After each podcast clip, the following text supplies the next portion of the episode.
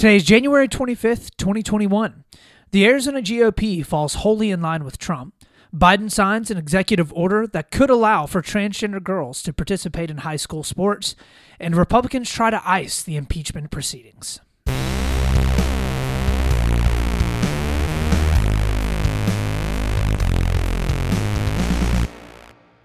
Welcome back, Split the Difference friends and Split the Difference family. We got another fantastic episode for you here today on Split the Difference podcast, hosted by yours truly, Austin Taylor. I'm serious when I say we were working tirelessly yet again to bring you all the best news and insights, looking at stuff on the left, looking at stuff at the right, trying our best to find that sweet truth that lies right there in the difference. And y'all, we done did it. We're done bringing y'all the best podcast that we have done yet or your money back guarantee. So, if you are interested in looking at all the good stuff, all the bad stuff, trying your best to be that voice in the middle that tries to push back all the divisiveness, all that bad stuff that we're seeing right now in our world today in politics, then this is the place for you. Come along as we hop on into our first story of the day, story number one. So, for our first story of the day, the Arizona GOP, the good old party, goes and backs Trump wholeheartedly. I mean, they go after it, okay? So the Arizona GOP voted to censure three Republicans that have openly voiced problems with Trump. All of them, of course, out of Arizona. So the first is uh, Governor Doug Ducey. Second is former Senator Jeff Flake.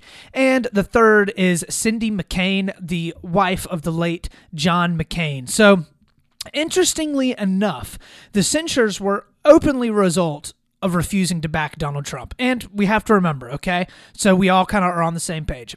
A censure is not actually any type of, uh, I guess, legally problematic thing, right? Like nothing actually will happen to any of these people in any type of legal sense, right? I don't want you to get the idea that the Arizona GOP is having these people like arrested or sent to jail or something bad happening. It basically just means that the Arizona GOP is openly rebuking these people and saying that it does not fall in line with what the GOP in Arizona supposedly stands for.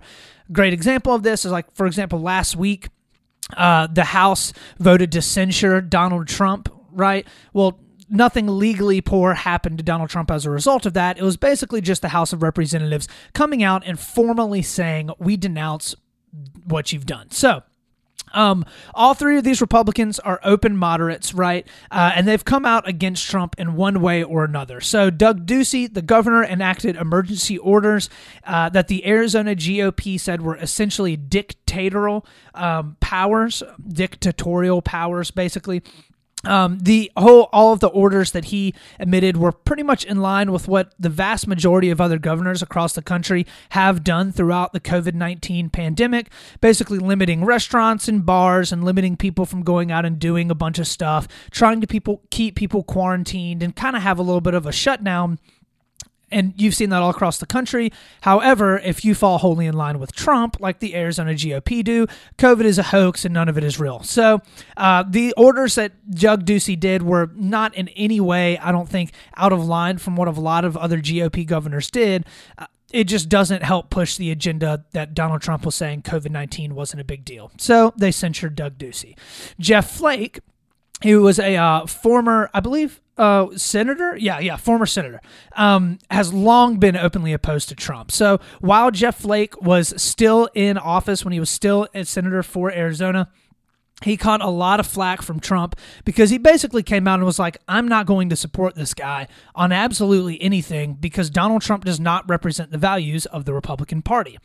If you remember way, way back, like a million years ago to 2016, there were actually a good portion of Republicans that were called the Never Trumpers, right?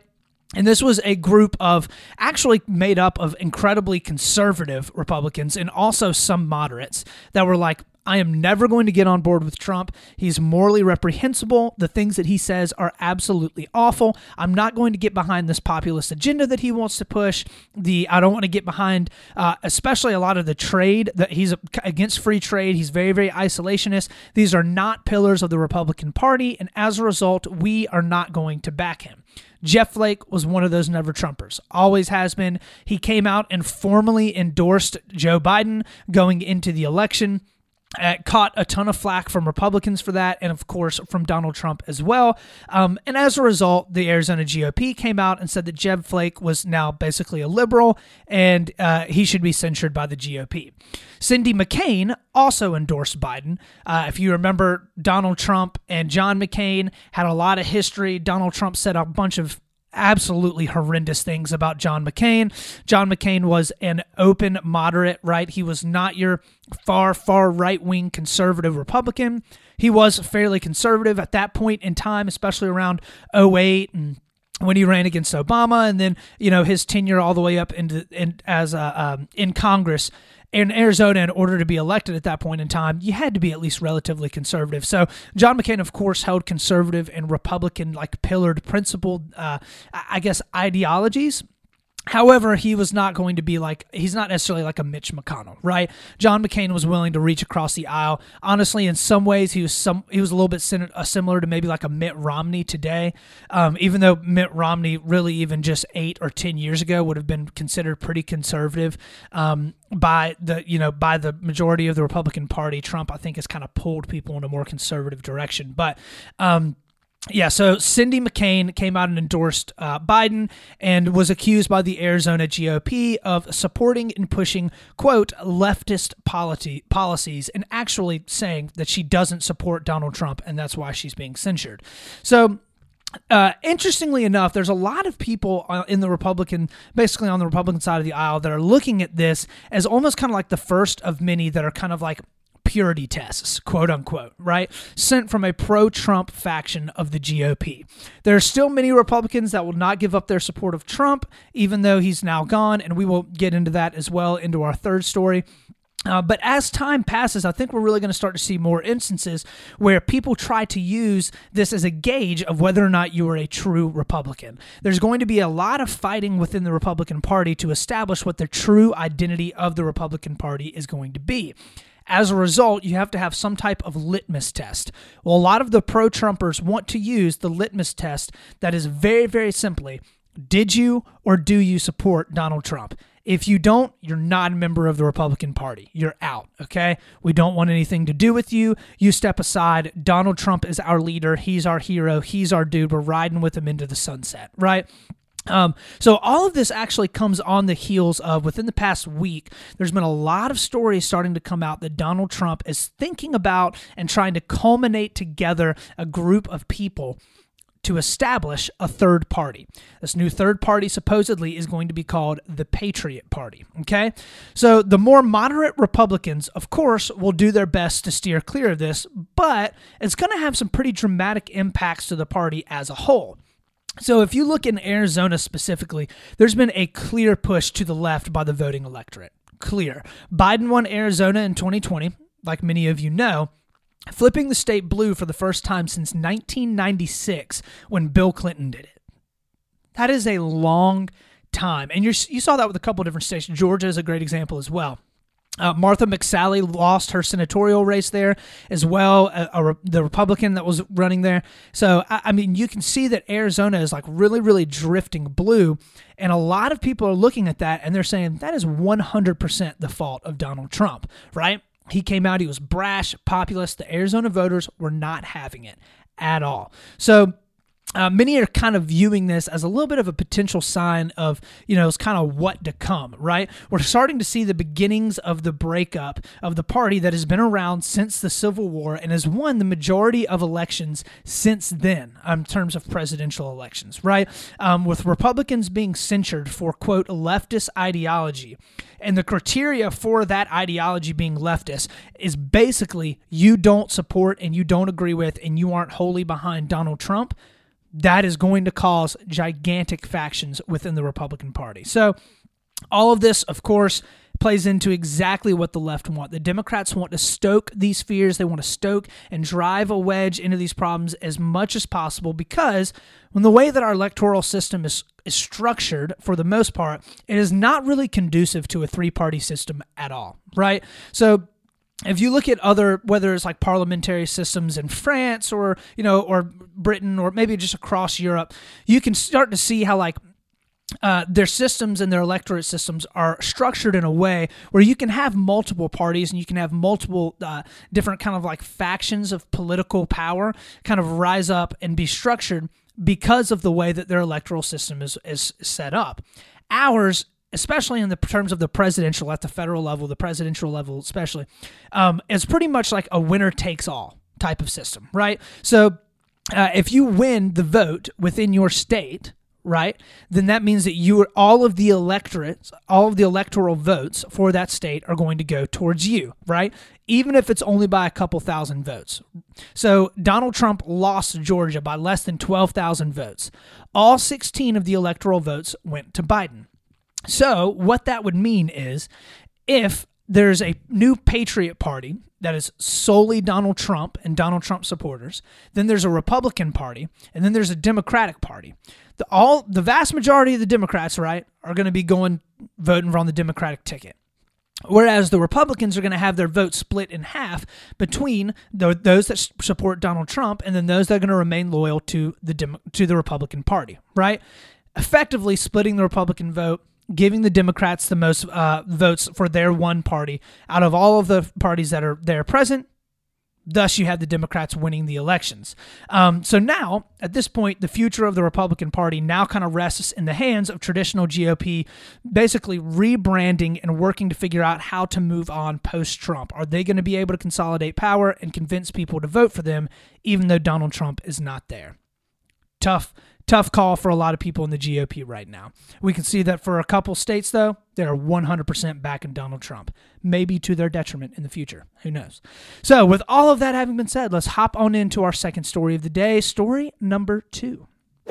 So, for our second story of the day, Biden signed an executive order uh, on basically around it wasn't specifically on transgender athletes, but that's what caught the most attention. So last week, last Wednesday, Biden's first day in office, he signed a flurry of executive orders. We didn't get to touch on a ton of them in our podcast last Friday. Uh, because we focused mainly on the inauguration. There was a bunch of stuff in his speech that I felt like was important for us to go through. It's a bellwether moment in politics when you have a president that's inaugurated. It only happens once every four years, so that's what we focused on. However, now it's probably important to focus on one of those executive orders because it may have some you know ripple effects throughout the country. So one of the executive orders Biden signed will push public high schools to allow biological males who are transgender, so transgender females, to participate in athletic events. And it doesn't just say, you know, it isn't just speci- specifically about sports. It actually kind of covers a multitude of different things. It states stuff around like uh, them allowing allowing them to go in the bathrooms that they want, the locker rooms that they want. There's one small bit of language around sports. So um, basically, the idea behind it is if the publicly funded schools do not comply, they will face administrative action from the education department, either by fine or by loss of funding. So, shortly after he signed this, the hashtag Biden erased women started trending all over Twitter. Okay. It just blew up. Everybody was tweeting it. A, whole bunch of people were kind of in this big firestorm back and forth, caused a whole bunch of different debates. So, with all of that having been said, let's hop on real quick. This is Fox News reporting on this now. Of President Biden's first executive orders was to allow transgender athletes to participate in girls' sports. Quoting his order, Children should be able to learn without worrying about whether they will be denied access to the restroom, the locker room, or school sports. The ACLU says this, their deputy director for transgender justice, states that attempt to bar trans girls from sports, regardless of age or of transition, medical intervention, or anything else, with the new federal administration will now be risking lawsuits by the federal government, Justice Department intervention, and the loss of federal funding. Okay, so um, before okay? I can hear all of my more left leaning listeners and subscribers right now. That is the most biased news source that you could possibly use in order to be able to do this. I hear you. I hear you on this. Fox News obviously is going to have a right leaning bent. That's their shtick. That's their thing. However, it was actually really, really difficult to get any reporting on this from a left-leaning source. So I, what I found often, like a lot of times, is this, especially on the subject of gender identity and transgender activism. The more left-leaning sources actually don't cover it all that much. They pretty much just kind of ignore it outside of maybe like opinion articles and stuff on like maybe Huffington Post or NBC News or MSNBC, uh, because the majority of the people, even on the left, actually don't really support the inclusion of transgender women in female sports. Um, or they just don't see it as a gigantic issue. Whereas the right side of the aisle see it as a direct attack on biology and are thus much more passionate about it and probably going to talk about it a lot more. So, that was why I used Fox News. Literally, could, had a lot of trouble finding you know any other stuff from any other source that was a bit more left leaning. So, anyways, with all that having been said, um, Biden's executive order is not specifically speaking about only high school sports. That's where a lot of the attention started to gravitate to. But however, because of the broad language that is used and you know sports the word sports being used in the language of one of the sentences it will of course be used as justification for allowing transgender females to compete with girls and women within the sports at a high school and middle school level um, so there are currently guidelines that are set out by the international olympic committee the ioc that have certain requirements that have to be met in order for trans women to compete against women, um, other biological females. Uh, the NCAA uh, also has guidelines as well where they're not required to actually have a successful gender changing surgery, but it does require a full year of hormone replacement therapy, uh, basically the lowering of testosterone, especially in order for a trans female to be able to compete. But all of that complexity is not at the high school level as of now, right? So a lot of people are looking at this and they're like, well, this is incredibly broad, open stroke language, somewhat taking out of context a Supreme Court ruling that happened just last year in 2020 that did that basically said you could not discriminate against people for their gender identity or whether they were transgender. Um, so you know a lot of complexity to this. So what is the left and what is the right thing? The left is actually somewhat split on this. I know it seems like there's like this big unified uh, front from the left side of the aisle that's basically for transgender uh, athletes and for transgender rights and activism, but that's actually not really true. Uh, I think those are probably just the loudest voices that we often hear, but the left is kind of torn between the promotion of trans inclusion and protections uh, of trans activities and you know protection of women athletes. And basically the more progressive wing of the left applaud this because they view it as a step towards protecting and legitimizing the place of transgender students in the United States. Whereas there's a more of a I guess it's primarily backed by uh, more feminists on the left side of the aisle that actually view a lot of the transgender activism as taking away from the rights of and the accomplishments of women. So we'll kind of break both of those two views down, all right? So the first view that is totally for all of the transgender inclusion and everything, promoting transgender activism, people in this group believe that not allowing trans women to compete with other women tells the trans women that they are not who they believe that they are and discriminates against them based upon their gender identity. So the promotion here would be to push to allow transgender women who were a biological male and have transitioned to a female to be allowed to participate in biological female sports because it would basically be affirming them as women, right? The other portion of the left, primarily led by feminists, like I said before, believe this action actually hurts biological women that are competing in sports. Their main argument relies on the fact that even though biological males have undergone hormone replacement therapy, they are still biologically different from females that they compete against. They have larger hearts, lungs, greater bone density, density uh, more muscle mass, etc. Uh, and as a result, they will be able to beat women in pretty much whatever sport they compete in because they have the benefit of biological males' physical advantages, right? Because they were born a biological male. So, uh, what does the right side of the aisle say? The right is totally united against this. You pretty much are not going to find somebody on the right side of the aisle. It's, it'll be tough to find someone on the right side of the aisle um, that is actually for a lot of trans activism. However, the argument from the right is not necessarily just to protect female athletes, it's mainly because they don't want the promulgation of law that would further promote the agenda of transgender activism. So that's not to say that the right side of the aisle doesn't care for women's rights at all or the equality of genders. I think it's just that the fighting against punishment dealt out by the federal government for not supporting transgender ideology is far more important to the right uh, than you know maybe the protection of like women's record state records at the high school or collegiate record if that makes sense. So uh, there's a big difference between wanting women to be able to have a fair shot in sporting events and the deep, deeper argument of not wanting government to be involved in a situation at all especially because the right thinks that this is actually more of a moral argument as opposed to a legislative or a you know governmental argument right they view uh, the affirmation of transgender activism as uh, as a rebuke against, especially more Judeo-Christian, uh, like uh, more Judeo-Christian line of thinking that there are only biological males and females, right? So, with all of that, both sides of the aisle have some good and some bad. Okay, the less argument that it is the responsibility of the government to protect its citizens from dis- discrimination Absolutely true, right? Um, just in the same way that you would hope and you would expect for the government to step in and punish racial or religious or any other type of discrimination, they also need to step in and protect the rights of trans citizens that would be having their rights stripped or taken away from them simply because they are transgender. Okay? Totally fair. However, the argument that trans females do not have uh, the government mandated right to compete in women's sports is also a fair argument as well. Okay? Uh, people, of course, do and should have the right to transition and do whatever they want with their body under the Constitution of the United States. All right. People can do with their bodies what they feel like they want to do with. Okay. The government shouldn't step in and tell them what they can and can't do so long as it's not causing, of course, immediate ca- harm to those that are around them.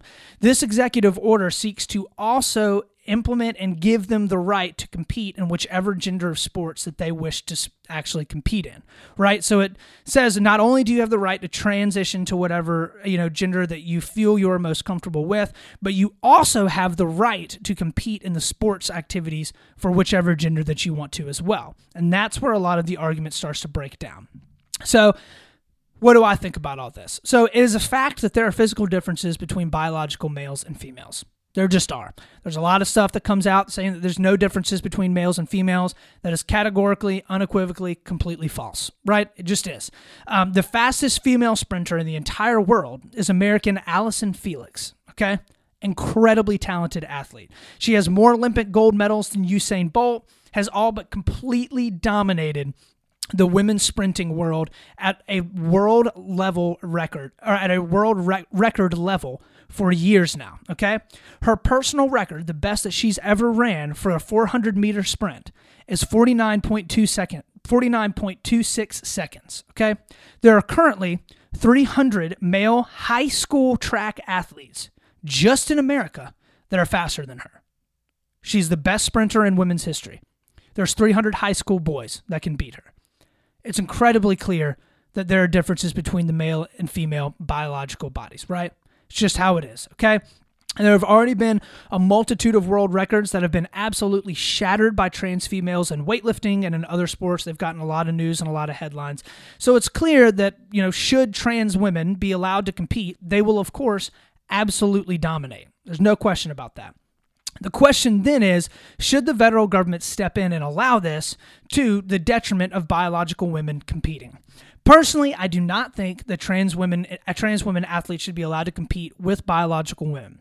And it's not because I think that trans people don't have the right to compete. Of course they have the right to compete. I also think that they have the right to transition to whichever gender that they feel most comfortable with. It's none of my business, okay? If they want to transition, transition. It's a free country. You can do it. But it's actually because, in my eyes, if something is truly a right for one group, then it doesn't lead to the detriment of another. So, for example, giving women the right to vote in America didn't lead to detriment to the detriment of or disenfranchisement of men voters right? It just allowed women the right to vote because they legally should have had the right to vote. Allowing black people the right to have access to the same public facilities as white people didn't eliminate white people, the, the ability of white people to go to the bathroom, right? It just gave black people the rights that they should have had to begin with. I don't see anything wrong with having transgender athletes compete against one another. There's nothing wrong with that. Or if they even wanted to compete against men athletes, okay? the bar is there. You, they can go ahead and they can compete in whatever way that they want to. It's their right to transition. You know, we separate men and women's sports for a region, for a reason. In the same way, I think that we separate men and women's sports. I also think that we could separate and have an entire category for transgender athletes as well. I don't see anything wrong with that. Um, I know that it's not the perfect fix because at the end of the day, there's likely not nearly enough transgender athletes at a high school or middle school level to be able to all compete against one another. But the dif- disenfranchising of women athletes in competing does not lead to the betterment of those female athletes, right? It, it actually retracts from female athletics in a lot of ways because they're competing against people that you know, did not have the same biological framework that they did growing up, and as a result, have an incredibly clear advantage over the biologically female athletes. Okay. If they want, if people want to transition, if that that's totally up to them, they can do what they want with their bodies. However, when it starts to impede on the rights and the abilities of others to be able to do the things that they need, want, or need to do, that's where I think we have to be able to draw the line. Obviously, some people may disagree with that. That's okay. We have our opinions, we hold them strongly. Hopefully, they're somewhat educated, but at the end of the day, we can reach across the aisle and we can communicate about this effectively and cohesively and without a bunch of anger, because that's what we do here on Split the Difference podcast. So, with all of that having been said, let's move on in to our last story of the day, story number three. So, we're going to go through this one a little bit quickly because we've talked about this a little bit before in the past couple podcasts. But uh, the Republicans are basically trying to ice, slow down, and stop the impeachment of Donald Trump in as many ways as they possibly can. So, everything is gearing up for the second impeachment of Trump. They're now working on what the proceedings will look like, how it will be carried out. In order to actually convict the president and the Senate, they will have to have evidence, of course, of his wrongdoing that Trump actually incited a riot at the Capitol. This does not hold the same legal precedent as being criminally held culpable for incitement of violence. Just want that to be totally clear.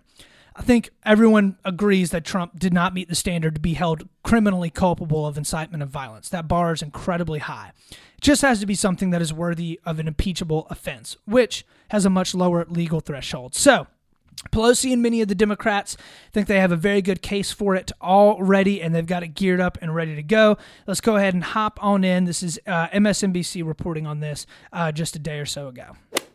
This year, the whole world bore witness to the president's incitement, to the execution of his call to action, and the violence that was used.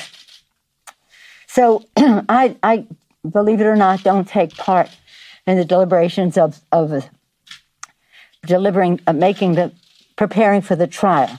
That's up to the managers. But I do see a big difference between something that we all witnessed versus what information you might need to substantiate an article of impeachment based on, uh, large part, on a call that the president made and described as perfect. Okay, so there she's talking a little bit about the difference in the substantiation of evidence between the first impeachment and now this impeachment, which I think Pelosi is honestly pretty spot on on that. Trump publicly came out in a rally that was televised on national television, provoking and promoting his people to literally march down to the Capitol and told them that he was going to march with them.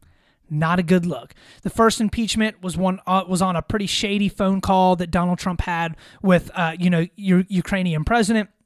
You know you can't it's difficult to kind of go back and forth. It was very, very easy, I think, to argue both ways on it. This one, a little bit more difficult on the Trump team to be able to argue against. So much of what you're seeing the Republicans do right now is trying to avoid the inevitable. Okay. Many have said that it isn't clear whether or not you can impeach a previous president after because the president is now currently out of office, mainly because it's never been done before. Um, however, a lot of legal scholars agree that that's actually not the case. Most people cite Secretary of War uh, Bill, William Belknap, who was actually he was impeached after he, he was a Secretary of War in 1876. He was impeached after he left office. So we at least have precedent that uh, even within the executive cabinet that someone was left office and was actually impeached after they left. So Many Republicans are also saying that this will just further divide the country and that it should be avoided as a result of that. Um, also, an incredibly weak argument coming from the Republicans right now. So Marco Rubio came out and said this quote: uh, impeachment will make it harder to get important things done, and it's just going to continue to fuel these divisions that have paralyzed the country and have turned us into a country of people that hate each other. So they're basically taking up the argument that they just want to work hard and push ahead on compromise, which of course sounds absolutely ludicrous after these past four years of zero compromise and supporting a lot of the division within the country. I'm sure that Marco Rubio is super excited about getting to all the Biden appointees and getting them put in place so that Biden can start putting together legislation that will go against just about everything Marco Rubio wants to do, right? Of course, Republicans aren't jumping up and down to start working with Joe Biden. So, um, a lot of these arguments the Republicans are giving don't actually hold any footing. Schumer is already planning on getting the trial ready and getting it underway, right? I think around the first week of February or so. So, like we've talked through in the past, it would take 17 Republicans to vote to impeach Trump. It takes two thirds of the Senate to actually convict. Uh, if they did impeach him, they would then decide on whether or not to bar him from holding office again. So, my prediction on all of this I think that from where it currently stands, Trump's not going to get impeached in the Senate, as the support for the Republicans just is not there, okay, as it currently stands. However, there are plenty of things that could happen over the next two or three weeks that could change absolutely all of that uh, and kind of convince a lot of the Republicans to actually maybe they need to get Trump out of here as soon as possible. So if Trump does come out with any sort of formalized plans for creating a third party. If it's not just kind of like talk in the ether, right? If it's actually Trump coming out and saying, here's what I'm doing, here's how I'm putting the party together. We are gearing up for 2022 and 2024 to get the Patriot Party members into Congress and uh, for me to be able to run again in 2024, I think that a lot of the Republicans will be convinced that they then need to move to actually impeach him so that they can keep him from running again. They know that if a third party were created and basically pushed by Donald Trump, um, without Donald Trump actually being able to run, most of the voters aren't going to vote for whatever he pushes. They're not, okay?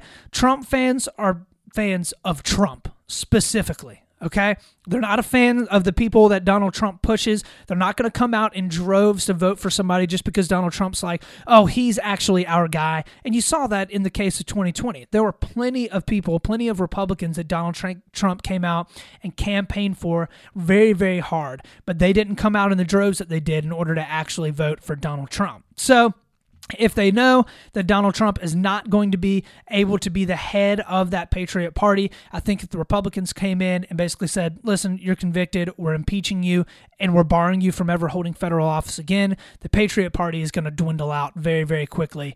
But the Republican Party will still be pretty divided. If Trump just sits back, keeps his mouth shut, and lets this play out, I think he'll be fine and he probably won't be impeached.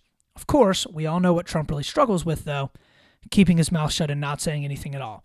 I don't know. Maybe him not having a Twitter and a Facebook might actually work out for his favor right now. so, with all of that, that is the end of our third story. Let's hop on into our last segment of the day something that made me smile. So, this past weekend, something that made me smile was I got together with a whole bunch of my guy friends and we did our quarterly Brown Water Club. Okay? Brown Water Club, very, very simple.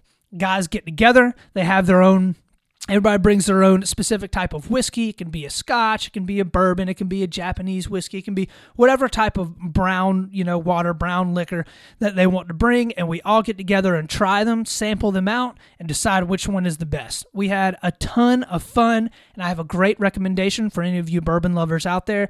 It's a pretty expensive bottle, but one of my buddies that got it actually ended up winning for the entire weekend by a very, very large margin. It's called Whistle Pig Rye. It's a 10 year. Uh, super, super good. Definitely go and check it out. I've had another Whistle Pig bourbon before that was also great, so can't really go wrong with them. It's about a $90 bottle though, so a little bit expensive, but you will thoroughly enjoy it if you get it. So that's what made me smile this weekend, and I, you know, hope that you'll be able to go out and maybe try that bourbon and enjoy it as well. So with all of that having been said, that is the end of the show. Thank you for stopping by, for checking us out as always. Find me on Instagram at Split the Difference. I'm on YouTube at Split the Difference, Facebook Split the Difference, and my website splitthedifference.com.